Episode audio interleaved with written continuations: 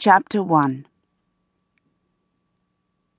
The organ swelled as Jane approached the altar, light-headed with happiness and not eating. It had been worth it. The tiny waist of the wedding dress now fitted her with ease, and she was blissfully aware of her slender form moving gracefully beneath the thick satin.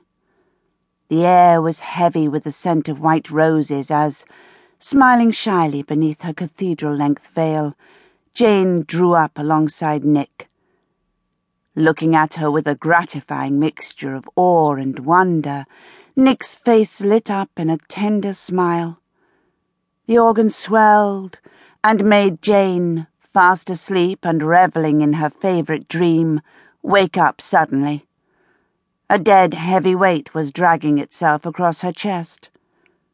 Realizing it was Nick, Jane groaned more with discomfort than relief as her boyfriend groped clumsily to get his bearings before starting to saw away at her like a lumberjack. She barely had time to let out more than a couple of dutiful moans before, having galloped past the finishing post even faster than normal, Nick dismounted and rolled, grunting, back to his side of the bed. As usual, Jane was left to lie in the wet patch. She sighed as she stared out into the darkness, feeling vaguely violated. Quite literally, a rude awakening. She'd never get back to sleep now. Still, perhaps she ought to be grateful. She and Nick rarely had sex at all these days, and when they did, Nick preferred entering from behind, lying on his side, usually semi conscious it was, apparently, too much effort for him to get on top any more. A clear case, Jane thought ruefully, of missionary impossible. It had not always been thus. They had met as students at Cambridge, a city which had afforded ample opportunities for thrillingly spontaneous lovemaking. The shelf stacks of the university library had quite literally been pressed into service as had the backs of bike sheds, the backs at midnight, punts, pubs, tea shop loos, and even the master of Morgnon's garden.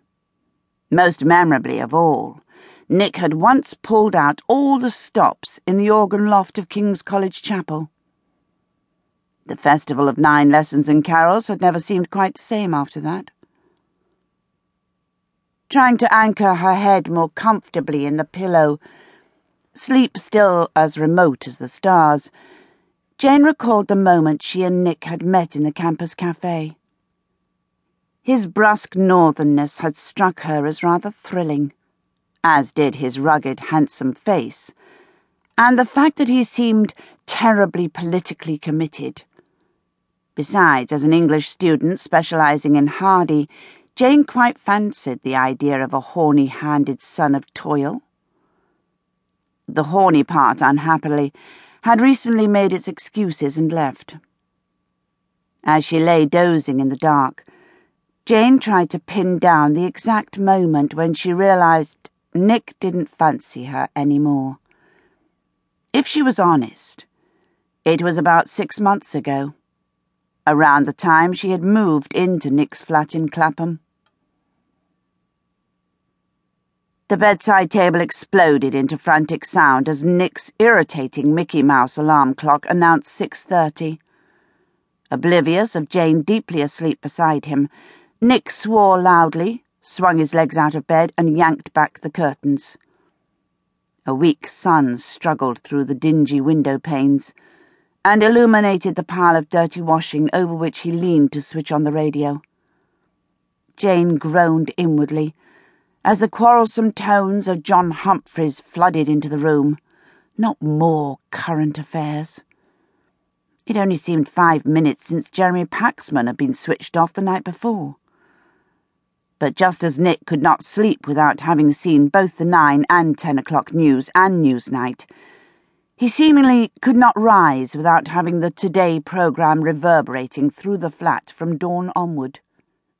Jane's conspicuous failure to be as obsessed with current affairs as he was drove Nick to distraction.